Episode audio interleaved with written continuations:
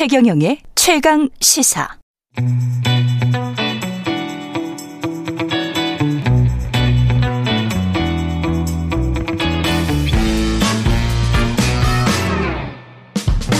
네, 정치 시사 이슈의 법적 쟁점을 시원하게 파헤쳐보는 시간 최강 로스쿨 오늘은 최강 로스쿨 석좌 교수 김남근 변호사와 함께하겠습니다. 안녕하십니까? 네, 안녕하십니까? 납품령 납품 대금 연동제가 다음 달 10, 다음 달 4일 예. 4일부터 시작이 되네요. 이게 지금 일부 기업들은 시범 운영하고 있습니까? 일단 뭐 동행 기업이라고 해서 중소벤처부에서 예. 그이 납품대금 연동제에 자발적으로 참여하는 기업들을 모으고 있는데 음. 한 8월 기준으로 한 2천 개 기업 정도가 이제 참여하겠다고 아. 했습니다. 그 중에는 예. 이제 우리가 소위 이제 재벌 그룹이라고 얘기하는 음. 그런 이제 기업 집단들, 그 다음에 이제 발전소와 같은 큰 공기업들 한 100여 개 기업 정도가 거기에 같이 참여를 하고 있습니다. 예. 그러니까 납품대금 연동제가 왜 주, 우리 사회에서 중요하냐 하면은 예. 우리나라 중소기업의 47%가 납품 거래를 하거든요. 그렇겠죠. 그러니까 이제 예. 재료를 공급받아 가지고 그걸로 소재, 부품, 장비를 만들어 가지고 예. 뭐 전자회사, 뭐 자동차 회사, 조선회사 이런 데 이제 납품을 하면 그걸 모아 가지고 대기업들은 이제 수출을 하는 거죠. 그렇겠죠. 예. 근데 우리나라의 고용의 90%는 중소기업이 중소기업이죠. 하고 있거든요. 대기업은 예. 뭐한 10% 정도밖에 고용을 안 음. 하고 있습니다. 그러면 이제 대기업과 중소기업 노동자들 사이에 그 임금 격차가 엄청 커지고 있는 것들이 우리나라의 이제 이 양극화, 불평등의 음. 가장 큰 원이거든요.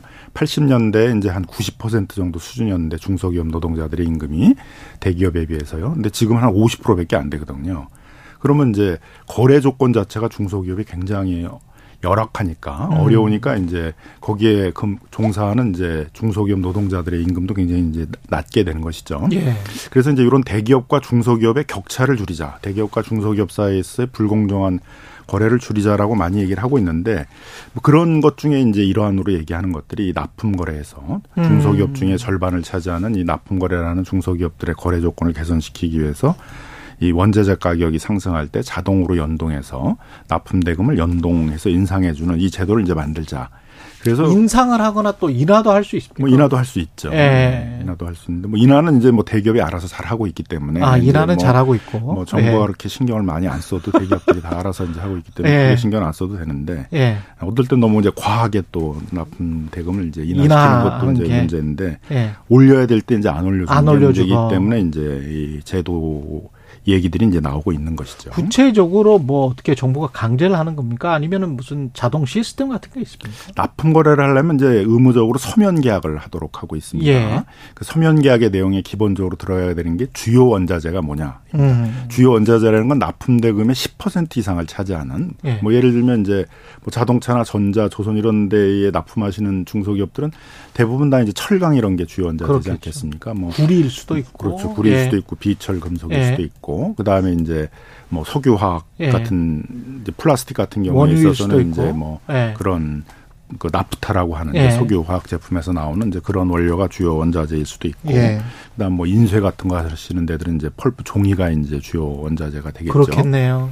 그래서 이제 그런 주요 원자재를 정하고 그게 예. 몇 퍼센트 오를 때 이제 납품 대금을 연동할 거냐 몇 네. 퍼센트 이상 올릴 때 음. 그래서 일단 10% 이상이 오르면 무조건 연동을 이제 법에서는 의무적으로 하도록 이렇게 요구를 하고 있고요. 아. 이제 그 이하라더라도 이제 대기업마다 또 이제 수준이 다를 거 아니에요. 뭐 그렇죠. 우리는 뭐 5%부터 아. 인상되면 연동해주겠다, 3% 인상되면 연동해주겠다 이렇게 할 수 있으니까 음. 그걸 이제 서면으로 정하도록 하고 음. 그 서면으로 정한 거에 따라서는 이제 그걸 꼭 지키도록 하는 것들이 이제 제도의 골자입니다. 갑인 대기업 입장에서는 싫겠는데요. 아무래도 그 대금이 많이 나가니까 그 좋아할 기업은 없을 것 같은데. 뭐 특히 이제 경제 상황이 어려워지면 대기업들의 특성은 그거를 중소기업에 전가를 해서 그렇죠. 자기들이 부담을 안 지려고 하거든요. 그렇죠. 그래서 경제 위기 상황에서도 대기업들은 이렇게 큰 부담들이 안 되는데 네. 중소기업들은 이제 뭐 일제히 뭐 예를 들면 이 납품 거래하는 데들은 코로나 19 국면에서는 전부 적자로 돌아서는 그렇지. 그런 상태가 되는 거죠. 음. 그래서 뭐 그걸 극복하려고 뭐 여러 기술 개발을 하거나 뭐 공정을 개혁하거나 음. 그러더라도 그 부가가치는 다 대기업들로 가고 또 기술 탈취도 하고 예, 그런 이제 관계가 되다 보니까 예. 우리 그 국가 산업에 있어 중요한 부분을 차지하는 게 소재 부품 장비거든요. 그렇죠. 소위 소부장이라고 소부장. 그러잖아요. 여기에 있어서의 시스템이 잘 갖춰져 있고 언제든지 어떤 부품을 주문하더라도 바로 어. 생산을 해서 제대로 된 이제 시기에 납품을 할 수 있는 그런 능력을 갖춘 그런 네트워크를 갖고 있는 것들이 이제 우리나라의 장점인데 예. 그래서 일본도 보게 되면 대기업들이 흔들릴 때 결국 이런 소재 부품 장비를 갖고 있는 중소기업들이 경쟁력을 가지고 한국이나 뭐 유럽이나 중국에 있는 대기업에 이 납품을 해가지고 이제 음. 국가 경쟁력을 유지해 가고 있잖아요. 그래서 예. 우리도 대기업뿐만 아니라 이 중소기업들의 경쟁력을 키워야 되는데 그런 점에 있어서는 이 납품대금 제값받기가 굉장히 중요하고 어. 그 납품대금 제값받기에 있어서 이 납품대금 연동제가 차지하는 비중이 굉장히 중요하다는 것이죠. 그 원자재 말씀을 하셨는데 전기요금이나 가스요금 오르면 그런 경우도 같이 연동이 그렇죠. 됩니까? 그건 또 연동을 안 해주고 있어요. 그래서 이제 그거는 연동이 안 돼요? 그 원자재라고 안 하는 거죠. 이제 아, 그거는 전기료 전기료가 전기료는 이제 뭐 운반비는 전기료가 아니다 그러는데 아. 또 어떤 업종은 그 전기료가 중요하거든요. 예를 들면 아, 이제 그렇죠. 도금이라고 그러잖아요. 우리 예. 표면 처리 업체라고 그럽니다만 예. 도금 업체는 전기료가 차지하는 비중이 큰데 그게 또 크게 올랐어요 이번에. 예. 그래서 이제 도금 업체들, 표면 처리 업체들은 이 전기료도 크게 오른 경우에 있어서는 연동을 하게 해달라 이렇게 얘기를 하고 있고 어. 건설 자재들은 운반비가 또 상당히 큰 비중을 차지합니다. 예. 옮겨와야 되잖아요. 이게 예. 구석구석으로 뭐 레미콘이라든가 이런 데들 음. 이제 운반비가 중요한데 또 운반비가 많이 올랐어요. 그렇죠. 뭐 휘발유도 오르고 뭐다 그렇죠. 오르게 되니까 그럼 그런 데들은 이제 운반비와 같은 부분들도 일정 반영을 해줘야 된다 이렇게 요구를 하고 있어서 예. 어쨌든 이제 이게 법으로 뭐 일일이 하나하나 세세하게 개입하는 거는 이제 한계가 있습니다만 음. 근거를 만들고 음. 대기업들이 일단 자발적으로 좀 나서야죠. 자기 음. 그 예. 업종, 그 대기업의 실정에 맞게 다른 국가의 이제 이런 대기업들처럼 이 연동제는 기본적으로 그런 소재 부품 장비 업체들과 협력 업체들과 우리가 시스템적으로 네트워크를 구성해 가지고 같이 발전해 나간다. 음. 이런 생각을 가지고 그 대기업이 소재 부품 장비 업체들을 계속 같이 성장시켜야 된다라는 이제 그런 생각으로 하게 되게 되면 이제 다른 나라들은 그래서 다 자발적으로 하고 있는 거거든요. 그렇겠죠. 그게 이제 뭐 시장 자본주의일 것이고. 음. 그런데 이게 잘 될까? 중소기업들 입장에서는 숨통이 좀 트이긴 할 것 같습니다만은 관행적으로 해왔던 게 있어서 쉽게 고쳐질까 모르겠습니다. 보통 이제 또이 네. 납품 거래를 하는 중소기업을 1차 밴더, 2차 밴더, 3차 밴더라고 그렇죠. 그러잖아요. 1차 밴더들은 숨통이 트는 거죠. 네. 이제 적자들이 많았는데 이제 그걸 해결할 수 있는 길을 이제 근데 1차가 2차한테 또 갑자기 거기서부터가 이제 문제인 거죠. 1차 밴더들이 그럼 네. 자기들이 이제 또 이거에 의해 혜택을 보는 만큼 자신들도 연동제를 받아들여야 되는데 네. 1차와 2차 밴더들 사이에 있어서의 납품 거래에 있어서는 이제 적용률이 상당히 크게 떨어질 가능성이 있겠죠. 이제 그런 점에서는 이제 행정이 좀 개입해야 될 여지들이 상당히 있을 거라고 보여집니다.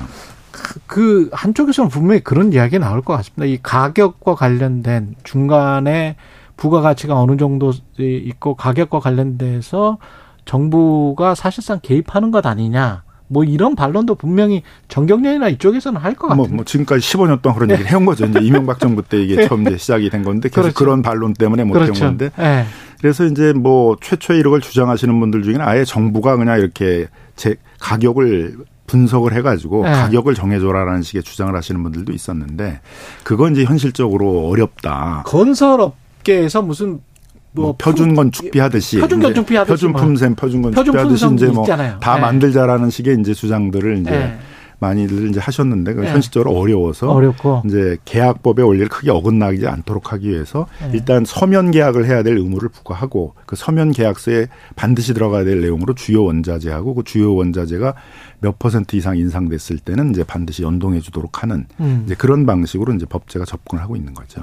그렇게 돼서 뭐 그 중소기업들 아까 말씀하신 90% 고용을 담당하고 있는 중소기업들의 이윤이 높아지고 그 이윤이 높아져서 고용을 늘린다거나 아니면 임금을 좀 더 줘서 그렇게 해서 소비가 증진이 되고 그게 다시 이제 경제 어떤 선순환의 흐름이 되면 그게 딱 좋은데 근데 우리는 뭐 대기업으로 돈이 많이 쏠려야 그래야 경제가 좋아지는 것처럼 경제가 좋아질 것처럼 착각하는 분들이 대부분이란 말이죠. 그걸 또 믿고 있는 분들이 많아요. 그럼 뭐 이제 이명박 네. 정부 때 이제 그런 생각하에서 이제 소위 네. 그 낙수 효과라고 그래서 그렇죠. 대기업들이 이제 뭐 네. 세금도 깎아주고 여러 규제를 완화해줘가지고 대기업들이 돈을 벌면 그게 중소기업이나 소비자한테까지 음. 뭐 노동자들한테까지 내려갈 것이라 그랬는데 실제로 보게 되면 대기업들은 돈을 벌면 이제 그걸 다 내부에 유보를 했고 음. 공장을 증설을 하더라도 주로 해외에다가 증설을 그랬죠. 하고 네. 이렇게 되니까 이제 그런 효과들은 나타나지 않았죠. 음. 그래서 이명박 정부도 나중에 그 정권 말에는 이걸 수정을 해가지고 동반성장위원회라는 걸 만들거든요. 그렇죠. 서울대 총장 하셨던 네, 정운창 이제 예. 국무총리를 하셨던 분들 예. 앉히고 굉장히 큰 프로젝트로 이제 한 거죠. 예. 그래서 대기업들이 의도 자기들이 생각했던 대로 그렇게 기여하지 않는다. 아. 그래서 대기업과 중소기업 사이에 있어서의 동반성장이라는 이제 프레임을 걸고 예. 거기서 적극적으로 협의를 하도록 한 거죠. 그래서 네. 납품대금 연동제는 2008년 이제 금융위기 때 처음 나왔어요. 그때도 어. 지금과 비슷하게 이제 그전 세계적인 경제 위기가 되니까 원자재 공급망이 다 붕괴가 되고 원자재 가격이 많이 오르고 돈을 많이 푸니까는 이제 그 원자재에 대한 또 투기들이 일어났거든요. 그래서 네. 막 석유나 철강 이런 게 많이 오르고 이렇게 되니까 네. 중소기업들이 굉장히 어려웠죠. 그래서 그때 납품대금 연동제를 하자 그랬어요. 네. 대통령도 하겠다 이명박 대통령도 하겠다 그랬는데 이제 말로만 그렇게 하다가 이제 나중에는 먼저 한번 협상 납품 대금을 조정하는 제도를 한번 해보고 그거 네. 안 되면 이제 연동제를 하자 그랬는데 그런 취지에서 나온 것 중에 하나가 이제 동반성장위원회 프로세스입니다. 그래서 대기업과 중소기업이 협상을 해보라 그러는 건데 음. 뭐 협상을 하는 데만 2년 3년 걸리니까 음. 이런 제도를 왜 무용하게 운영하냐 이런 비판들이 많이 있었죠. 공정 경쟁이라는 측면에서는 꼭 잘 시행됐으면 좋겠습니다만은 우리나라 또 경제 구조가 독과점, 대기업 독과점 구조지 않습니까? 대기업 독과점 구조에서는 이렇게 납품 단가 연동제를 하더라도 대기업들이 서로 만약에 담합을 한다면 암묵적으로 그래서 원자재 가격 이게 맞아. 이 가격이야. 이렇게 하면 할 말이 없는 거 아니에요? 그거 이제 납품 네. 단가 연동제는 뒷부분이잖아요. 네. 재료를 공급받아 가지고 이제 조선이나 뭐 자동차 이런 데 납품할 때 생기는 거고 네. 문제는 지금 말씀하신 것처럼 앞부분도 또 문제가 되고 있어요. 우리나라에 그렇죠. 있어서는 이 재료를 공급하는 회사들이 다 독점 아니면 과점이거든요. 그렇죠. 철강은 포스코가 50% 이상이기 때문에 독점이고 어.